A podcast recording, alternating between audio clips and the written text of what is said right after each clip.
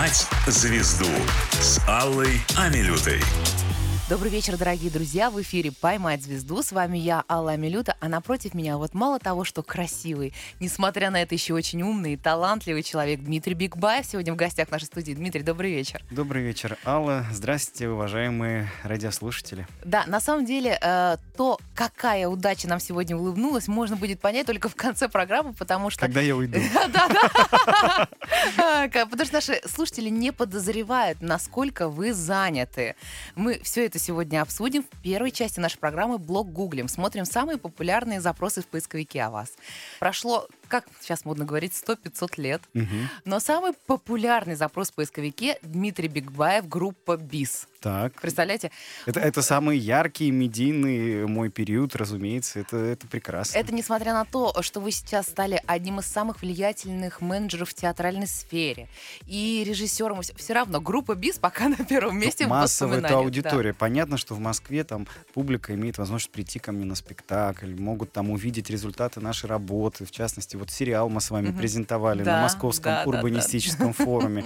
А у региональной публики, ну, нет такой возможности. Мы, конечно, стараемся проводить многие мероприятия онлайн и продолжаем это делать, и миллионные просмотры, но это что, не сравнится, да, там, с годовалым, да, туром «Фабрики звезд», когда мы просто из города в город, и везде это тысячи, тысячи людей, зрителей. Конечно, они помнят, для них это воспоминания детства, молодости, юности. Тут уже подходят э, взрослые женщины с детьми, говорят: мы выросли на ваших песнях. И я к этому очень тоже спокойно и радостно отношусь. Такие женщины, которые выглядят старше вас, говорят, что выросли на ваших песнях. Это хорошо. Но на самом деле две тысячи седьмой год, «Фабрика звезд», мы не можем не вспомнить. Это, конечно, тут объединяются сразу несколько запросов. Это Дмитрий Бикбаев и Константин Меладзе. Он был вашим директором фабрики, наставником, художественным руководителем, как это тогда называлось. Общество раскололось напополам. Половина общества выбрали просто, как сейчас модно говорить, крашем Дмитрия Бикбаева, остальная голосовала за Влада Соколовского. Но на самом деле, я вам скажу, из моих одноклассниц большинство было за вас и были влюблены именно в вас, Дмитрий. Стань, если хочешь, моим бойфрендом. Катя, возьми телефон.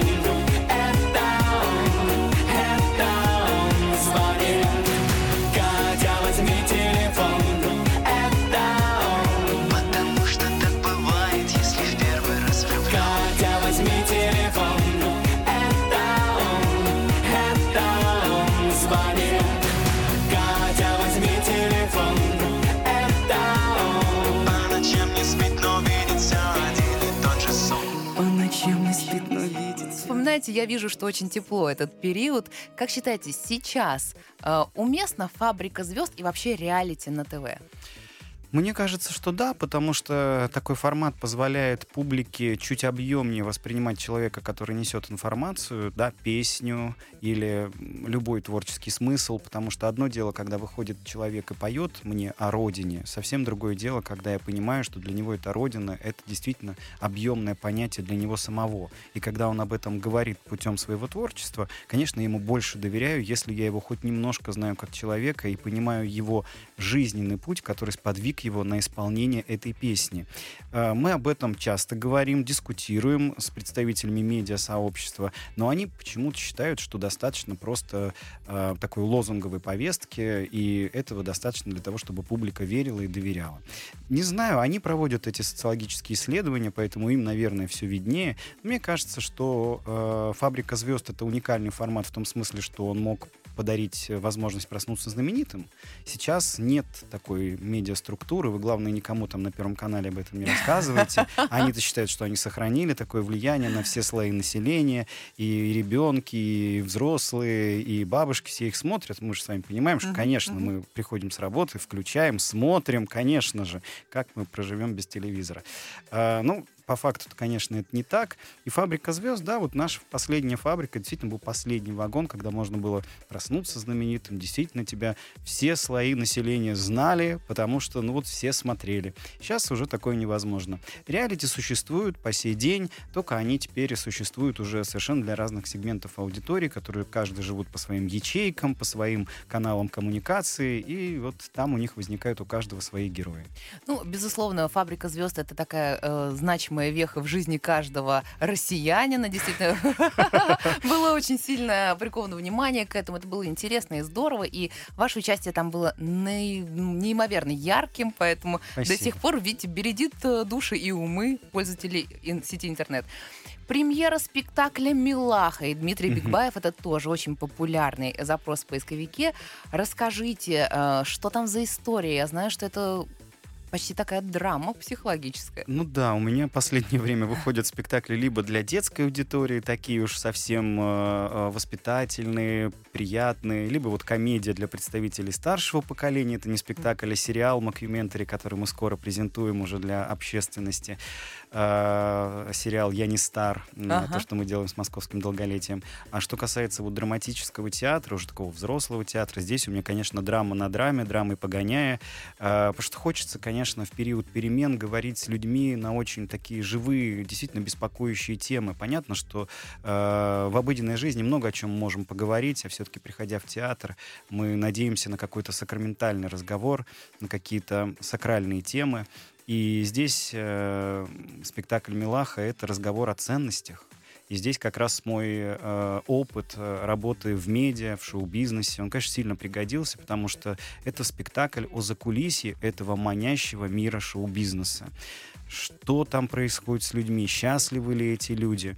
Ведь многие хотят попасть туда, соприкоснуться с этим чудесным миром. Мы видим эти тусовки, мы видим эти премии, мы видим этот лоск, блеск, обложки. Мы вместе пытаемся раскопать вот эту вот судьбу этих людей, что их манило, счастливы ли они, находясь там, и э, что действительно ценно в нашем мире. Э, вот это внешнее признание или все-таки внутреннее ощущение того, что ты в жизни что-то сделал, и ты ценен сам по себе без каких-то внешних доказательств. В общем, это прекрасный пример, который становится уже редким для спектакля, который все-таки совершенствует душу. У меня только такие спектакли. У вас, да, я тут не спорю, на самом деле, потому что ваше неравнодушие и то, как вы об этом рассказываете, оно даже вызывает, знаете, такие эмоции, мурашки бегут от того, как молодой, красивый человек рассказывает о том, что он делает. Но наш гость не боится трудностей, это ясно по всему. Следующий популярный запрос: Дмитрий Бикбаев, открытое театральное пространство «Артплатформа». Я так понимаю, что это пространство для экспериментальных театров в Москве. Ну, не совсем. У нас э, в Москве очень много государственных театров. Помимо федеральных, есть еще наши московские mm-hmm. учреждения культуры театрального типа, которых у нас шестьдесят шесть. И понятно, что у нас недостатков в театрах в Москве в принципе нет. У нас на квадратный метр театр найдется. Чем ближе к центру, тем больше э, шансов э, в каждом доме встретить какой-нибудь театр. Но что касается, например, частных театров, негосударственных, mm-hmm. либо независимых, хотя я считаю, что все, все искусство зависимо в той или иной степени, либо от творца, либо от государства, но все-таки вот принято называть независимые театры. Для них в городе делалось не очень много. И, по сути, Департамент культуры города Москвы там, какое-то время назад, не так давно, обратил свое внимание на предпринимателей в сфере креативных индустрий, которые занимаются непосредственно э, театральной деятельностью. Потому что театр — это же огромное количество смежных индустрий. То есть от там, рекламных агентств, которые да, продвигают спектакль, это мастерские, которые создают костюмы, которые придумывают декорации, производят эти декорации. Это, конечно, артисты, это режиссеры, это композиторы. То есть, на самом деле, это очень объемный такой вид искусства, э, который включает в себя большое количество других творческих э, э, направлений. И э, было создано вот это вот открытое театральное пространство «Артплатформа» в Новом Манеже, куда приходят частные театры. И мы не на правах аренды, а на правах особых условий, особой программы поддержки выбираем лучших. Привлекаем к этому иногда выдающихся деятелей из театрального мира, потому что, ну, кто мы такие, чтобы решать, хороший этот проект или нехороший. И начинаем с этими частными театрами партнерские взаимоотношения, когда город помогает м- предпринимателям реализовывать свой э, потенциал, э, показывая спектакли, э, создавая спектакли, и смотрим на то, что получается. Получается, как правило, очень серьезные, необычные, классные проекты. Почему? Потому что государственный театр, понятно, при всем уважении. Ну вот в этом сезоне что-то там, не знаю, затмение, значит, Меркурий где-нибудь не в том месте. Ну ладно, ну, премьера не удалась тут, тут, тут, а в следующем сезоне попробуем. Зарплата-то все равно идет, понимаете? А что касается э, частных театров, подход совершенно другой. Если ко мне пришел зритель, у меня есть средства. Я могу потратить на следующую премьеру, я в конце концов могу заплатить зарплаты своим сотрудникам. Mm-hmm. А если зритель не пришел и мой театр никому не нужен, я же не могу как Государственные театры билеты сами себе продают, там иной раз для того, чтобы циферки для отчетов показывать приятные. Я должен продавать. Я должен продавать для того, чтобы жить. И поэтому их спектакли всегда интересные, всегда необычные. Во-первых, они конкурируют. шестьдесят шесть, да, конкурентов государственного типа у них, как они минимум. Они между собой, да, конкурируют? А между собой наоборот. Вы понимаете, у нас за эти полтора года нашей активной работы, по сути, Артплатформа второй сезон. Ну, вообще дети. Вот год, да, вот в октябре того года мы открыли первые продажи, и вот уже октябрь этого года, вот мы год просуществовали, ну, открыли второй сезон. По сути, календарный год. У нас образовалось сообщество. Мы друг другу помогаем. Кто где продал, какие билеты. А, здесь. Здесь рекламное агентство такое. О, вот сюда. А здесь такие мастерские со скидками. Наоборот, мы объединились. В кои-то веки есть реальная инфраструктура для того, чтобы делать классные культурные продукты при поддержке города. Это вот, казалось бы, на поверхности. Ну, дайте людям, предпринимателям возможность работать. Они все сделают сами. Ничего им не надо. Но вот это получилось сделать не так давно, буквально вот э, полтора года назад мы запустили этот кейс. И вот все, у нас уже билеты выросли в стоимости в три раза, и больше уже повышать мы не можем, потому что театр должен быть общедоступным. Мы не можем все время задирать цены. Мы же там не, можем, не продаем по пятьдесят тысяч, как некоторые государственные Дмитрий, театры. Дмитрий, это все звучит как предвыборная кампания, я вам скажу. Вы уже одной ногой на пути, на политическом пути. Голос здравого смысла, понимаете, в пятницу вечером, казалось бы.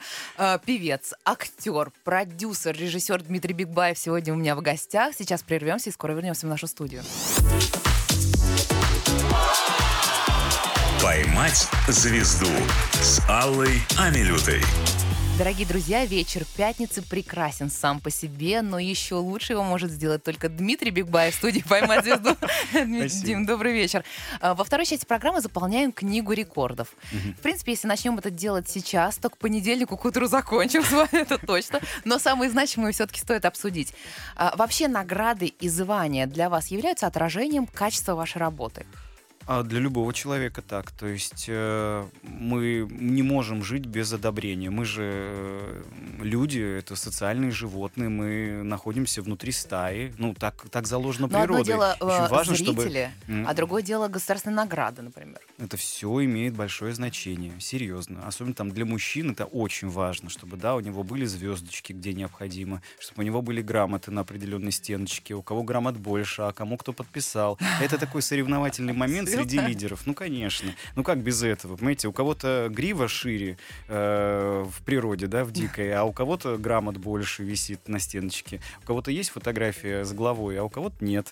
Э, мне надо то, чтобы было. Какие мне нужны, у меня есть. О большем я и не мечтаю. Нет-нет, я вам желаю всех-всех возможных наград, там, почетных деятелей культуры, заслуженных народных артистов. Все, пусть это у вас будет, вы этого достойны уже Спасибо. Сейчас. А, в две тысячи шестнадцатом году как режиссер получил премию Best Style Awards за самый стильный спектакль сезона. А, можем ли мы судить о том, что в две тысячи шестнадцатом году, это было уже достаточно давно, все-таки был ориентир на то, чтобы сделать что-то такое эдакое, а сейчас, как мне кажется, а, вектор сместился в сторону души и какого-то осознания, осознанности? Ну, сложно сказать, потому что, правда, если мы говорим про театр с точки зрения отрасли, здесь повышенная конкуренция. Если ты что-нибудь такое эдакое здесь не придумаешь, то ты просто не привлечешь внимание публики. Мы все время забываем, что публика-то она одна.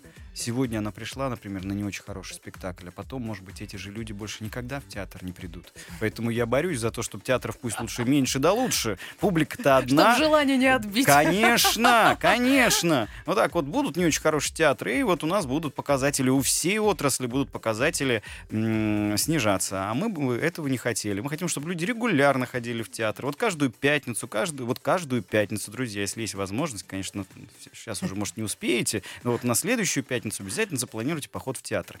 Так вот, конечно, нужно, чтобы это было интересно. Тот же спектакль «Милаха», да, мы целый документальный фильм снимаем про, по спектаклю, да, про сюжеты из спектакля, потом будут реально сидеть продюсеры, звезды и рассказывать, как это было в реальности. Это, это кстати, одно из самых интересных вообще да. моментов, когда узнаешь, там, постпродакшн какой-то, да, смотришь, что там за кулисами. Нет, мы, мы будем показывать сцены из спектакля, как реконструкция того, что было в реальности, а, а потом будут сидеть реальные герои певцы, продюсеры, те, кто работают э, программными директорами, и рассказывать, так ли это было и как это было. Но мы надеемся, что вот, да, мы найдем с ними вот именно единение. Потому что, опять же, повторюсь, спектакль ставят. Кто это все придумывает? Вы ну, сам кто? Или кто-то? Команды. У вас команда какая-то есть, когда там брейнсторм какой-то, вы там сидите? Конечно. Да.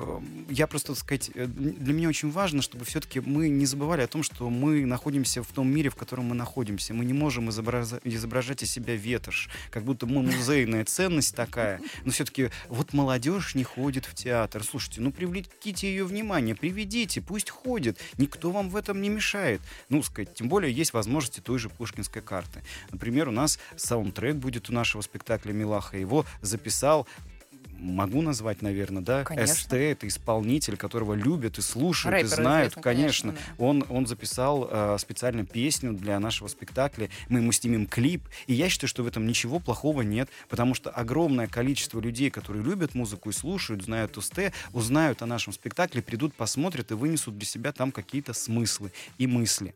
Что касается спектакля в семнадцатом году, спектакль тоже был... Э, почему он там удостоен был премии? Потому что это был спектакль о закулисье балета, например. Там тоже у меня несчастные артистки, да, они полгода ходили в Большой театр заниматься на пуантах, их учили танцевать. Вы это абьюзер. Же очень сложно. Я еще в первой части это поняла, когда вы радовались, что вчера кто-то плакал на спектакле. Не, ну плакали, слава богу, не артисты, а зрители. Неважно, вам нравятся страдания людей.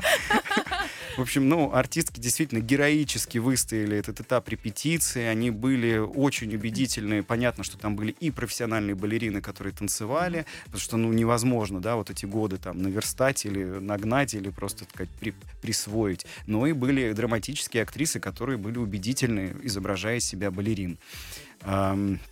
Плохое слово «изображает». Ну, понятно, все да, поняли, да, да, о чем да, идет да. речь. Я же не на конференции по театральному там чему-нибудь.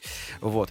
Это тоже был спектакль о том, что на что человек готов ради достижения цели. В итоге он терял рассудок. Да? Главная героиня теряла рассудок, потому что она не достигала своей цели. Она так и не станцевала главную партию. Потому что, ну вот, ну, не суждено ей было. И что бы она ни предпринимала, какими бы путями она не добивалась этой цели, ну вот не суждено ей было. Может быть, нужно было подождать и отпустить, и оно бы само пришло. Но мудрости у нее на это не хватило.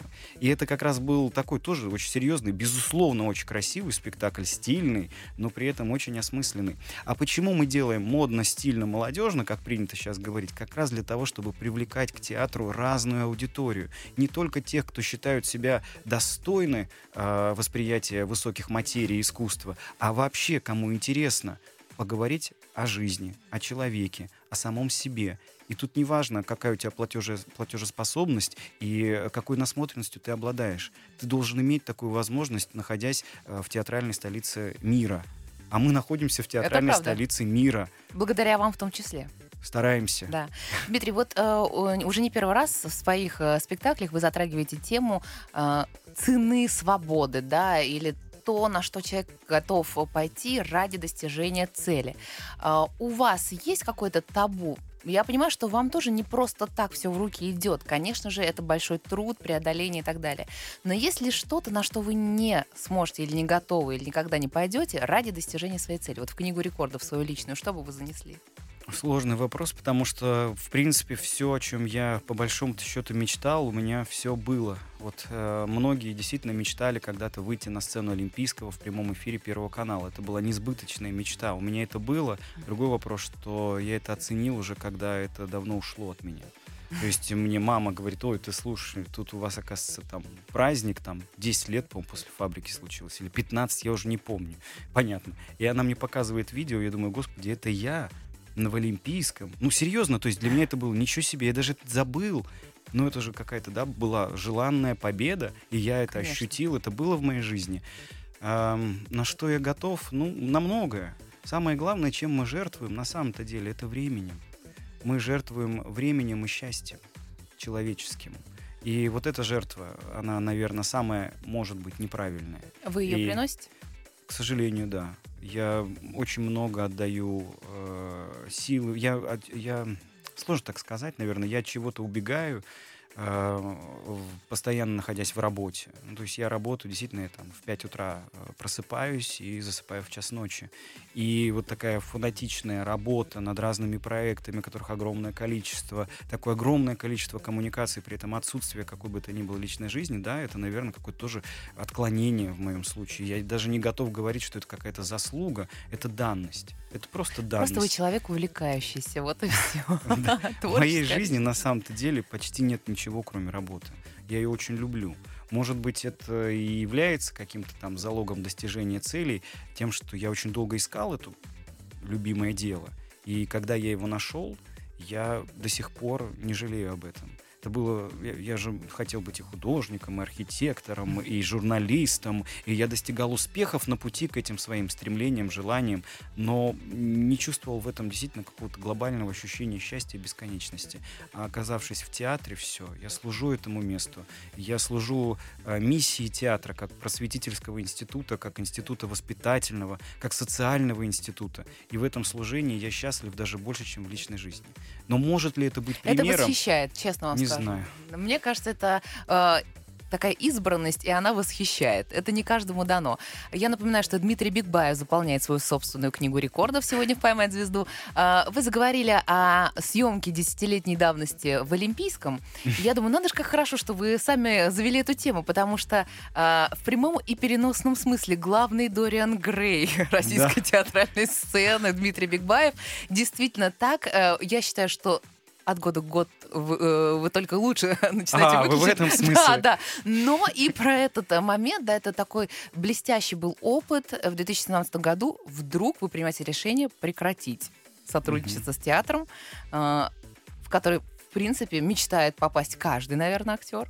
Mm-hmm. Как вы это объясните? Что происходит? Ну, что касается роли Дориана Грея, вот это, правда, смешно совпадение. Вчера на мой спектакль в гости пришла режиссер, которая помогала выпускать этот спектакль. То есть я был режиссер, она была режиссер-постановщик. Это вот первый раз, когда я что-то замыслил. Конечно, она все это ставила. Гульнара Головинская, потрясающий режиссер-постановщик. И она мне как раз говорит: Дим, может, вы вернетесь? И я ей напомнил, что, уходя, я сказал: слушайте, ну, десять лет играть девятнадцатилетнего мальчика, даже при том, что его душа старится на сцене, и все, значит, там переосмысляется. Но это достаточно. десять лет я играл девятнадцатилетнего Дориана Грея. То есть вам просто надоело? Ну, что касается исполнительского мастерства, я не могу сказать, что прям надоело, но я достиг такого уровня мастерства. То есть мне же еще отговаривали: Дим, ну еще три года ты получишь звание заслуженный. Я же официально в пятнадцать лет по трудовому договору пришел работать в театр актером. То есть в тридцать лет я ушел после пятнадцати лет. Полжизни я провел, да, служа сцене. Да-да-да. Как бы ни звучало. Тут мне недавно коллеги посмеялись из Департамента труда и соцзащиты, что мне осталось несколько лет, и я буду ветеран труда. Потому что Я, я, я, я работал в одной отрасли, не меняя ее на протяжении определенного количества времени. Нет, знаете, шутки пусть шутят, но ветераны пусть дают, на всякий случай. Ну, к разговору по заслуге, да? да? да, да. Ну вот, э, и смех, и грех. Но, э, это классно. Э, хочется, конечно, э, чтобы... Действительно, в какой-то момент уже во мне перестали видеть вот этого юного, э, кудрявого или какого-то ни было там легкого персонажа. Но я так понимаю, что, конечно, ну, для этого нужно еще больше лет, наверное, еще больше чего-то, а может быть, ничего и не нужно. И пусть видят. Потому что кому надо, прекрасно знают, что я уже совершенно другой человек, кто со мной постоянно работает, взаимодействует, потому что звонят серьезные люди, мы решаем большие серьезные задачи, иногда на уровне города, иногда на уровне федерации, иногда на уровне очень сложном, да, в том числе с новыми регионами. Бывает, что это международный уровень решения, принятия, принятия решения, решения вопросов. Тут, понятно, вот деловая репутация, слава богу, выстроена ровно в том сегменте, в котором мне это необходимо. А что касается общественного сознания, ну пусть я буду таким примером э, э, не, не, не стареющего, хотя спорное убеждение, конечно, очень спорное. Правда, правда. Не стареющего героя, который так легко впрыгнул э, э, по всем карьерным вехам и такой вот молодец, э, всем несет свою лучезарную улыбку. Да, наоборот, мне кажется, это ваша фишка. Да. Когда смотришь, вот такой вот юный, э, очень красивый мальчик, там, э, из шоу-бизнеса родом, скажем так, и тут начинаешь с ним общаться и понимаешь, что Бесогон Никита Михалкова — это, в принципе, не так глубоко, как то, что тут, да? Это действительно восхищает, поражает воображение, но тем не менее. Дмитрий Бикбаев, пацифист в мире искусства. Я призываю всех к ответственности творческой за будущее, за наше, за общее будущее. Небольшой перерыв и вернемся в студию. «Поймать звезду» с Аллой Амелютой. Дорогие друзья, в эфире «Поймать звезду». Нам сегодня это удалось. Дмитрий Бикбаев в нашей студии. Дим, добрый вечер. Добрый вечер. А, третья часть — разговор по душам. Тут мы возвращаемся к истокам и, конечно же, оказываемся в Уссурийске, угу. где молодой человек принимает решение о том, что он хочет стать артистом, и достаточно а, в раннем возрасте, и не боится, переезжает в Москву. Ну, тут смотрите, я... Эм... Не могу сказать, что я приехал с устойчивым ощущением, что все, я еду быть артистом. Просто хотелось э, чего-то нового. Конечно, было страшно. В какой-то момент так случилось, что в городе я ну, действительно выиграл все конкурсы, какие только возможно. От конкурса по вокалу, танцев, КВН до конкурса рисования. Ну, артист серьезно. Оригинального жанра. Ну да, то есть все, что можно было, ну сказать, на своем уровне, возрастном, понятно. Не могу сказать, что я был лучший в городе, но внутри своих возрастных э, конкурсных процедур я везде обладатель гран-при. И здесь хорошо, что и родители поддержали, и отец поддержал. И, и как так случилось, что оказался в Москве, которая, конечно, и била, и говорили мне, что я вообще бездарь, и вообще ничего себе не представляю. Где все эти люди, кстати, очень интересно посмотреть сейчас, насколько у них все хорошо сложилось. Вот. Ну, всем желаю добра. Действительно, ну вот Москва — это город возможностей, невероятных возможностей, невероятных перспектив. И хорошо, что и близкие были рядом. Ну и хорошо, что было очень много нехорошего, что меня окружало, потому что все это закалило, воспитало и э, дало возможность э, четко сформулировать свою цель и двигаться к ней вот до, до сей поры. Но вы говорите о том, что э, четкого понимания о том, чтобы, э, что хочется стать артистом, не было, но тем не менее уже было это настолько, что инстинкт самосохранения, он был меньше, не такой существенный, да? Вы не побоялись переехать в Москву. И вообще я смотрю, что вот этот инстинкт самосохранения, он... Э, такой притуплен у вас слегка, потому что вот была «Фабрика», супер популярная группа, супер продюсер, прекрасные, популярнейшие песни, которые, я не знаю, «Катя, возьми телефон» стояла на звонке у всех Кать, которые просто были в округе. Вы принимаете решение двигаться по другому пути, потом уходите из театра, начинаете свое дело, потом руководите Домом культуры. Вы стали руководителем Дома культуры имени Астахова в каком возрасте? Ну, лет, наверное, это было уже... Ну, наверное, да, лет тридцать, тридцать один или тридцать вот. Не ну, было. Ну, представьте, да. То есть это юный мальчик, на самом деле. Что с этим инстинктом самосохранения? Или для вас обязательно этот поиск с риском необходим? Здесь сложно сказать. Понимаете, вот... М- Каждый раз, принимая фундаментальное решение в своей жизни, ты этот момент чувствуешь. Во всяком случае, я его чувствую. Те люди, э, на жизненный опыт, о которых я опираюсь, э, кому я верю, когда они действительно о нем рассказывают, я думаю, что этот момент, он всегда ощутим на уровне нутровом каком-то у каждого. Вот э, я помню этот момент, вот вы сказали, э, культурный центр Астахова. Да, я стоял в кабинете, мне говорят: Дима, художественный руководитель. Это было так страшно услышать. Но с другой стороны, я подумал: боже, художественный руководитель, ты давай, это столько возможностей, тынь-тынь-тынь. Пожалел ли я? Нет, не пожалел. Но хватанул ли я горя? Конечно, хватанул. Если хочешь расти, развиваться, ну, конечно, ну, ну, ты должен, наверное, в какой-то момент понять, где это стоп, потому что тоже нельзя расти до бесконечности. Рано или поздно, конечно, разорвешься, именно в карьерном росте, я имею в виду. Где-то должен быть стоп, если он должен быть, а может быть и не должен, не знаю. Но... Для того, чтобы двигаться, нужно выводить себя из э, состояния спокойствия, потому что, находясь в балансе, ну, навряд ли ты сможешь э, развиваться. То есть вам недостаточно того, что кто-то вас выводит все время из состояния спокойствия. Надо еще самому придумывать э, как-то выход из зоны комфорта. Самое важное — это не бояться брать на себя ответственность, потому что вот с чем я сейчас столкнулся. ну, действительно, это не шутки. Казалось бы, все на поверхности. Частные театры, негосударственные театры, куча предпринимателей и продюсеров. Ну, никто этим не занимался на уровне, а давайте, давайте, давайте, надо, надо, надо, давайте поддержим, давайте организуем. Здесь такая нормативка, здесь так привыкли, здесь так принято. Да кто так решил? В законе написано вот так, значит, можно, давайте действовать.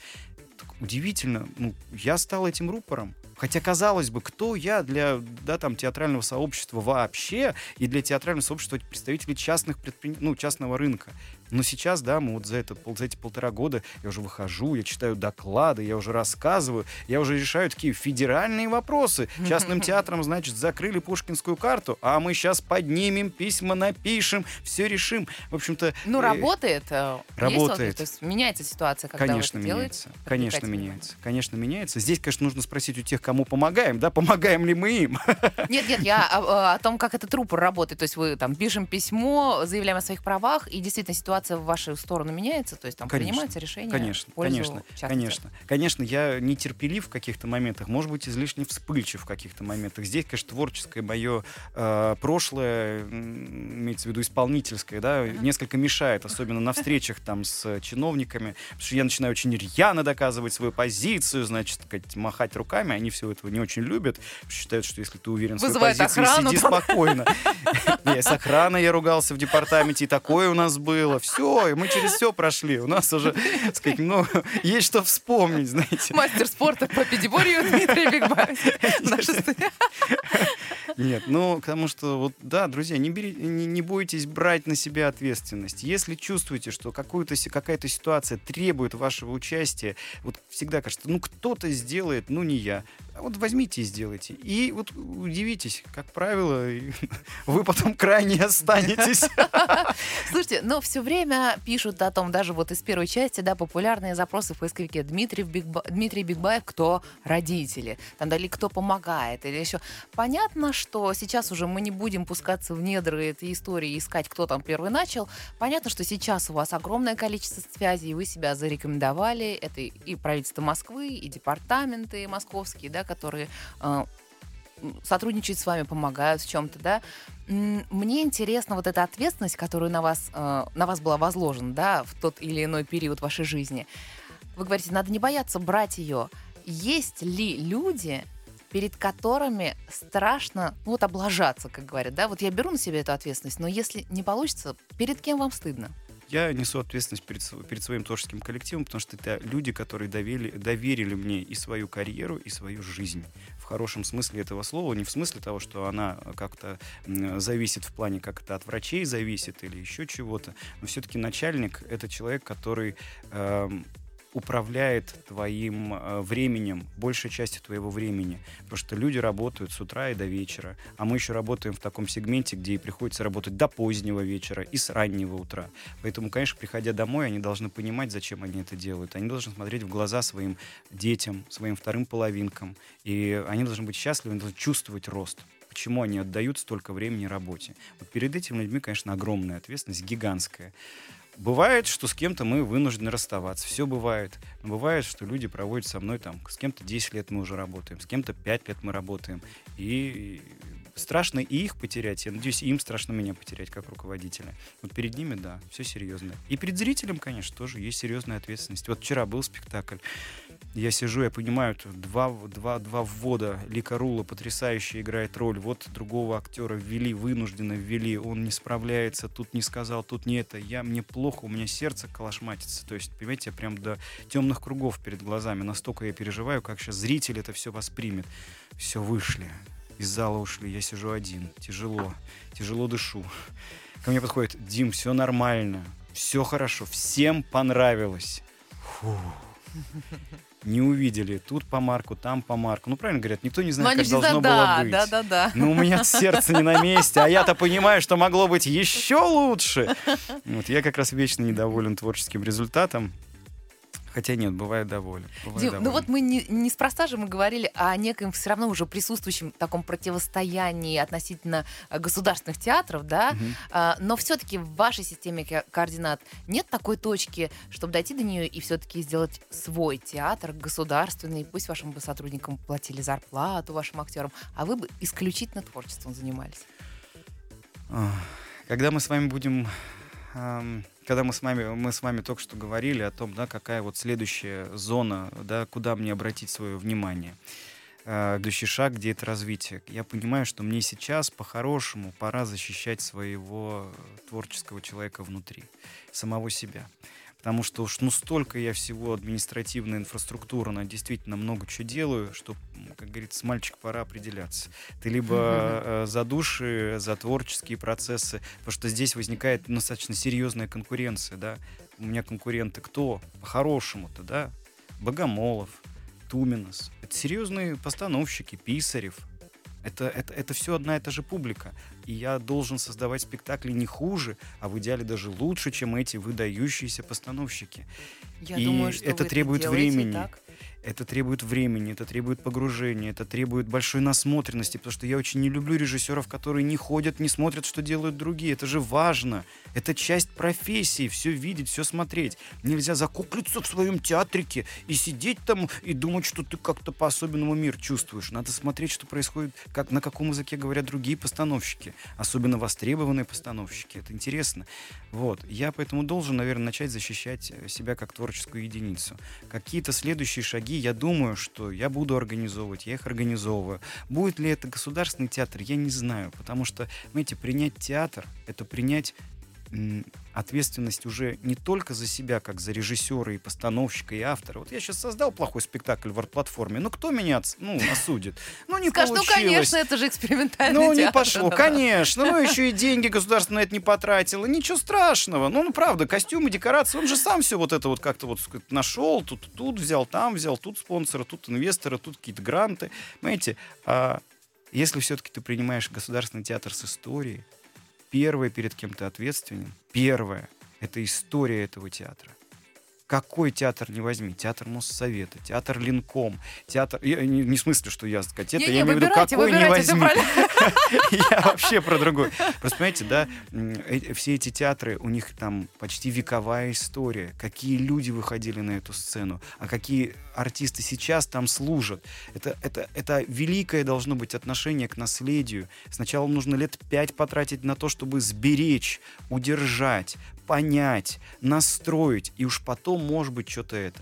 Я уверен, что мне рано заниматься такими делами. Ну, просто рано. Потому что, ну, должно быть и отраслевое признание тоже. Одно дело, когда мальчик тут частным театром помогает, я с ним рядом постоял, сказал, что он молодец. Это одна история. А другое дело, когда он моим начальником станет. Вот бы я посмотрел на всех этих народных артистов, как бы они меня любили, если бы я к ним пришел руководителем. Ну, навряд ли. Сильно навряд ли. Ну, положа руку на сердце. Вот. Поэтому всему свое время.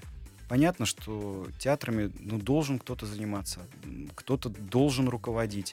И mm-hmm. этот человек всегда будет плохой первые три-пять лет. Он всегда будет все делать не так. А вот раньше-то понятно. Ну, к этому нужно прийти. Ну, представляете, если даже Сергея Семеновича Собянина сначала ругали, о чем тут говорить? Дима, знаете, как психологи говорят, что вот обратитесь к своему внутреннему ребенку, сохраните, успокойте. Вот я также вам желаю, чтобы вы своего творческого ребенка сохранили, уберегли. Все-таки, конечно, организаторов хороших очень мало. Хорошо, что вы есть. Но выдающихся творческих людей еще меньше. Поэтому будьте начеку. Небольшой перерыв, и скоро вернемся в нашу студию. «Поймать звезду» с Аллой Амелютой. Дорогие друзья, в эфире «Поймать звезду». С нами сегодня Дмитрий Бикбаев, который просто погрузил нас в театральную жизнь столицы.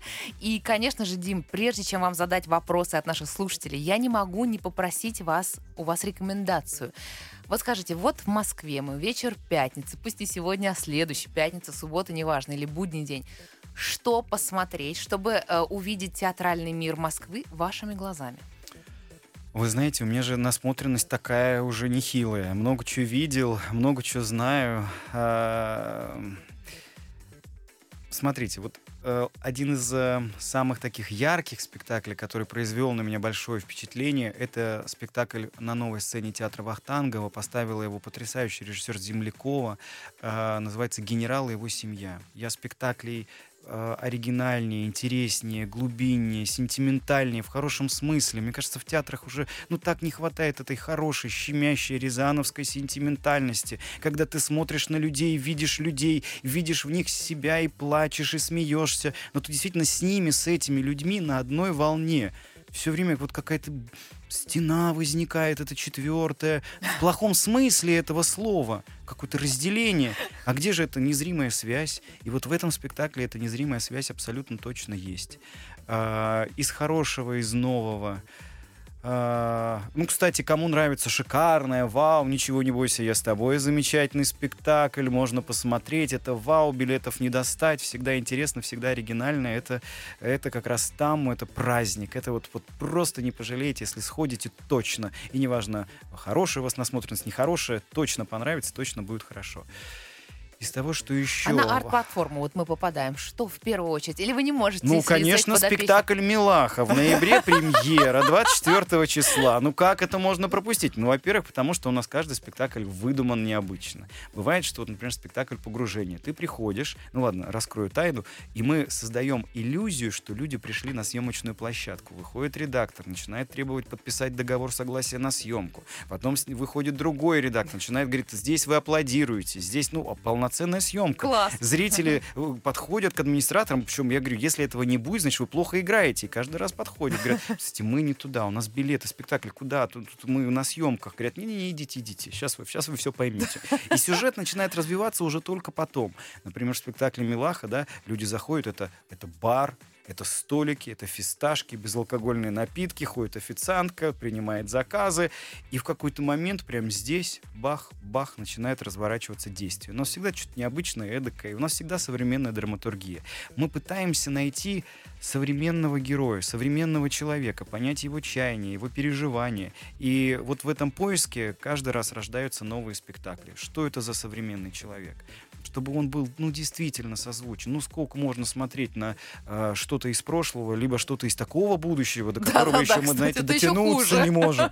Но это слишком возвышенно, чтобы, да, мы могли сопоставить свою жизнь с этими великими э, примерами тех или иных чувств или там стремлений. В общем, Дмитрий, спасибо вам огромное за приглашение. Я с удовольствием его принимаю. двадцать четвёртого ноября встречаемся. Есть, конечно, минус, уже заранее понятно. Стало безалкогольные напитки на столе. Ну, ладно. Нет, ну, бесплатно будут, конечно, и напитки, а, так как это премьера, разумеется. Талантливый человек, талантлив по всем. Там еще и будет выступление как раз нашего друга, исполнителя эс ти, который исполнит песню, которую как раз написал для спектакля. Вообще будет грандиозная вечеринка. Приходите. Спасибо вам большое. Ну, давайте перейдем к вопросам слушателей, иначе не успеем на все ответить. Ну, хотя бы на самые интересные. Здравствуйте, Дмитрий. Молодые актрисы часто влюбляются в партнеров по съемочной площадке. Те, что поумнее, открывают охоту на самого режиссера. Многим удается. Скажите, как у вас обстоят дела с самообороной в этом направлении? И приходится ли уже усиливать оборону свою? Ну, по молодости ошибки были у каждого. Я думаю, режиссера невозможно не влюбляться в актрис. Ты же видишь актеров, ты видишь в них какие-то, не знаю, там... Они совершенно идеальны. Идеальный для тебя становится. И это правильно. Другой вопрос, что потом ты обжигаешься раз, два, три, ну, десять. Не, но публика ненадежная, это я скажу, конечно. И, да, и в какой-то момент просто понимаешь, что да, с артистами иметь дело не надо, и вообще с любым представителем творческой профессии абсолютно точно нет. И вот, так сказать, у меня уже это сознание есть, поэтому бессмысленно. Хоть ты юлой вертись вокруг меня, хоть обулыбайся, хоть да, искренне подвезу до дома. Вот по-дружески подвезу, и не без всякого продолжения. Раньше вот, да, подвозил с далеко идущими планами. Сейчас, так сказать, ну, во-первых... Подвозил да. и туда, и потом обратно, да, я поняла. Нет, нет, нет. Сейчас действительно, ну, горький опыт. Горький опыт э, нельзя, не, не надо. Вот, так сказать, сегодня вот одна актриса блистает, она молодец, а потом что-то, сказать, другая роль, ну, пусть надо найти другую актрису, чтобы это была какая-то другая история. Вот где собака порылась. Нет, а когда ты с этой актрисой или с актером, опять же, повторюсь, войдешь уже в какие-то там дружеские отношения, личностные взаимоотношения, ты можешь повредить спектаклю. Ты можешь повредить следующей своей работе. Поэтому режиссер и продюсер и менеджер, он прежде всего защищает дело, которое делает. Я защищаю спектакль. А так у меня будет защита своей личной жизни, поэтому у меня и спектакль в спектакле будет одна актриса, ну глупость же. глупость. Сегодня она подходит на роль, завтра не подходит. Извини, подруга. Но многие режиссеры так делали, знаете, всю ну, жизнь. Вот Соловьев снимал Друбич во всех своих фирм, фи- фильмах. Ну, не все же из них стали действительно большими картинами, где блистала эта актриса. Очень тонкое замечание, я считаю. Добрый вечер, Дмитрий, пишет Олег. К какому ар- актеру на кастинге в ваш театр точно будет от- отказано? А кто пройдет даже без проб? Хм. Ну, во-первых, мы все время ищем актеров. То есть, да, вот у нас площадка, которая не только готовые коллективы принимает и поддерживает, и помогает. Даже деньги раздаем. У нас программа «Театр на стейдж», мы даем деньги на спектакли. То есть они у нас, правда, конечно, состязаются за mm-hmm. это право. Эксперты принимают э, участие в этом. Но лучшим даем деньги на костюмы, на декорации. В общем, помогаем всячески. Ну и все время ищем актеров. Я сейчас в поиске актера. Я не могу найти тех артистов, с которыми у меня сложилась бы идеальная картина спектакля Милаха. У меня реально бесконечные читки. Ну, я же мучитель в этом смысле. Мы читаем по семь часов, по девять часов. И я ищу эти интонации правдивые, чтобы это было похоже на жизнь. Нет ничего страшнее видеть э, на сцене, когда играют. Когда-то видно. Может быть, любая форма. Это может быть и Уилсон, да, там, сказки Пушкина. Что-то невероятно красивое. Тут очевидно, да, что что-то происходит. Но что-то другое. Э, тем более, мне кажется, сейчас вообще тенденция к какому-то такому театру очень близкому, понятному, без формы. Очень много формы. Мне кажется, сейчас уже нужно чуть-чуть от этого отойти и дать людям э, насытиться э, от, отображением жизни реальной на сцене. Это очень важно. Давайте попробуем это сейчас все сделать, условно говоря, а дальше опять Упростить, улетим. В общем. Ну, конечно, ну, сколько можно усложнять? Я уже, понимаете, я, приходя в театр, я иду на самом-то деле. Вот все режиссеры хотят вечно пыжиться своей значимостью. На самом-то деле, по большому счету, ну, вы подойдите к людям, проведите социологическое исследование, на кого ходили и что по, по ним поняли и запомнили. восемьдесят процентов, если не больше, скажут, мы пришли на актеров. Мы запомнили, как вот она его бросила, она его там поцеловала или изменила, не знаю, не важно. Uh-huh. Они за этим ходят. А уже потом, а слушайте, а режиссер был такой, ух, м, вот, вот этот его знак, символ в середине второго акта. Да, когда тряпка полетела, очевидно, что это душа, которая взмывает к ним. Ну, слушайте, ну, это, так сказать, ну, единицы понимают из зала. Давайте, хватит пыжиться, давайте сыграем жизнь. Давайте сделаем так, чтобы люди действительно поняли, что в театре они нужны как смотрящие люди, а не как люди, которые сложно декодируют твое высказывание, например. Но это такая тоже тонкая грань по поводу отказа от каких-то постулатов театральных и вообще в целом актерских. Я вот недавно была в кино, уже, наверное, последняя посмотрела самый популярный фильм, который сейчас у нас есть, который снимался не на нашей планете.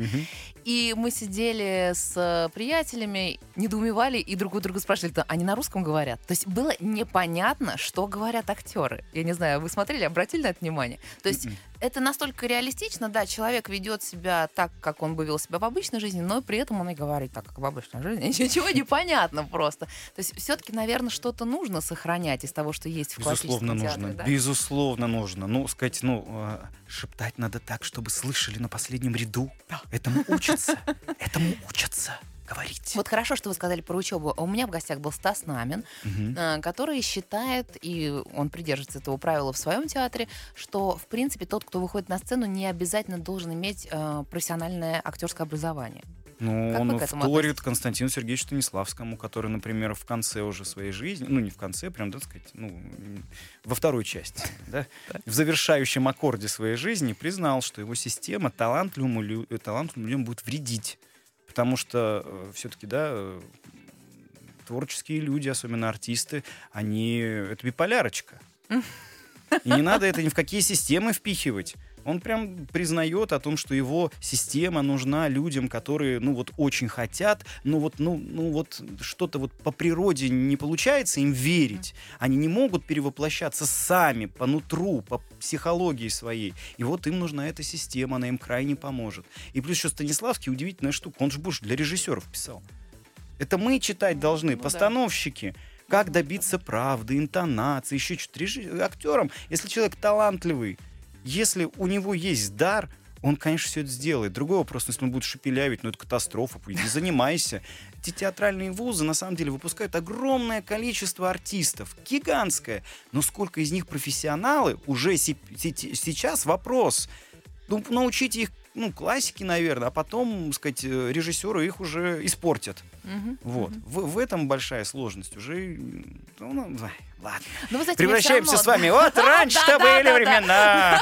Ой, ты сейчас, сейчас. У меня все равно есть глубокое убеждение, что настоящий большой актер может рождаться только в тандеме с большим режиссером. В театре, да. Да и в кино тоже. А в кино вообще нет актера. Ну, слушайте, ну это заблуждение. Ну, нет актера.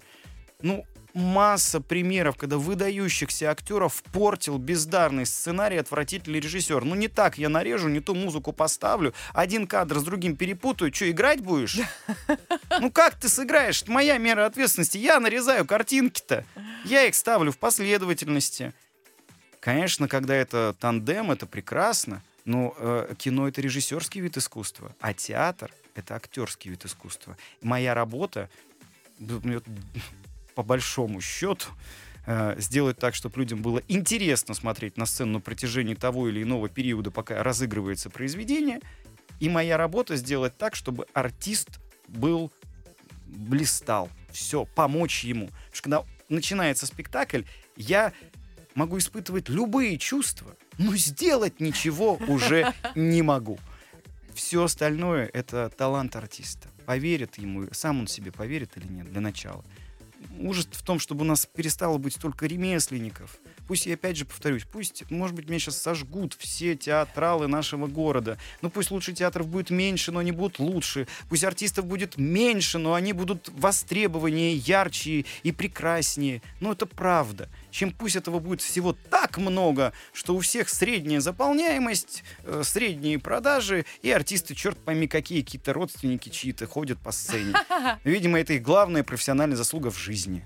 Дмитрий, я от всей души желаю вам, чтобы, э, сидя на премьере своего спектакля следующего, вы настолько погрузились в процесс, я имею в виду в его творческую составляющую, и не думали о том, как, что делает, а потом, когда все закончилось, вы сказали: боже, кто это я сделал? Я от души вам этого желаю, ну и, конечно же, хорошего, понимающего зрителя вам и нам почаще встреч с вами. Спасибо вам большое, всего самого хорошего. До встречи в театре. Сегодня с нами был Дмитрий Бикбаев, и это «Поймать звезду». «Поймать звезду».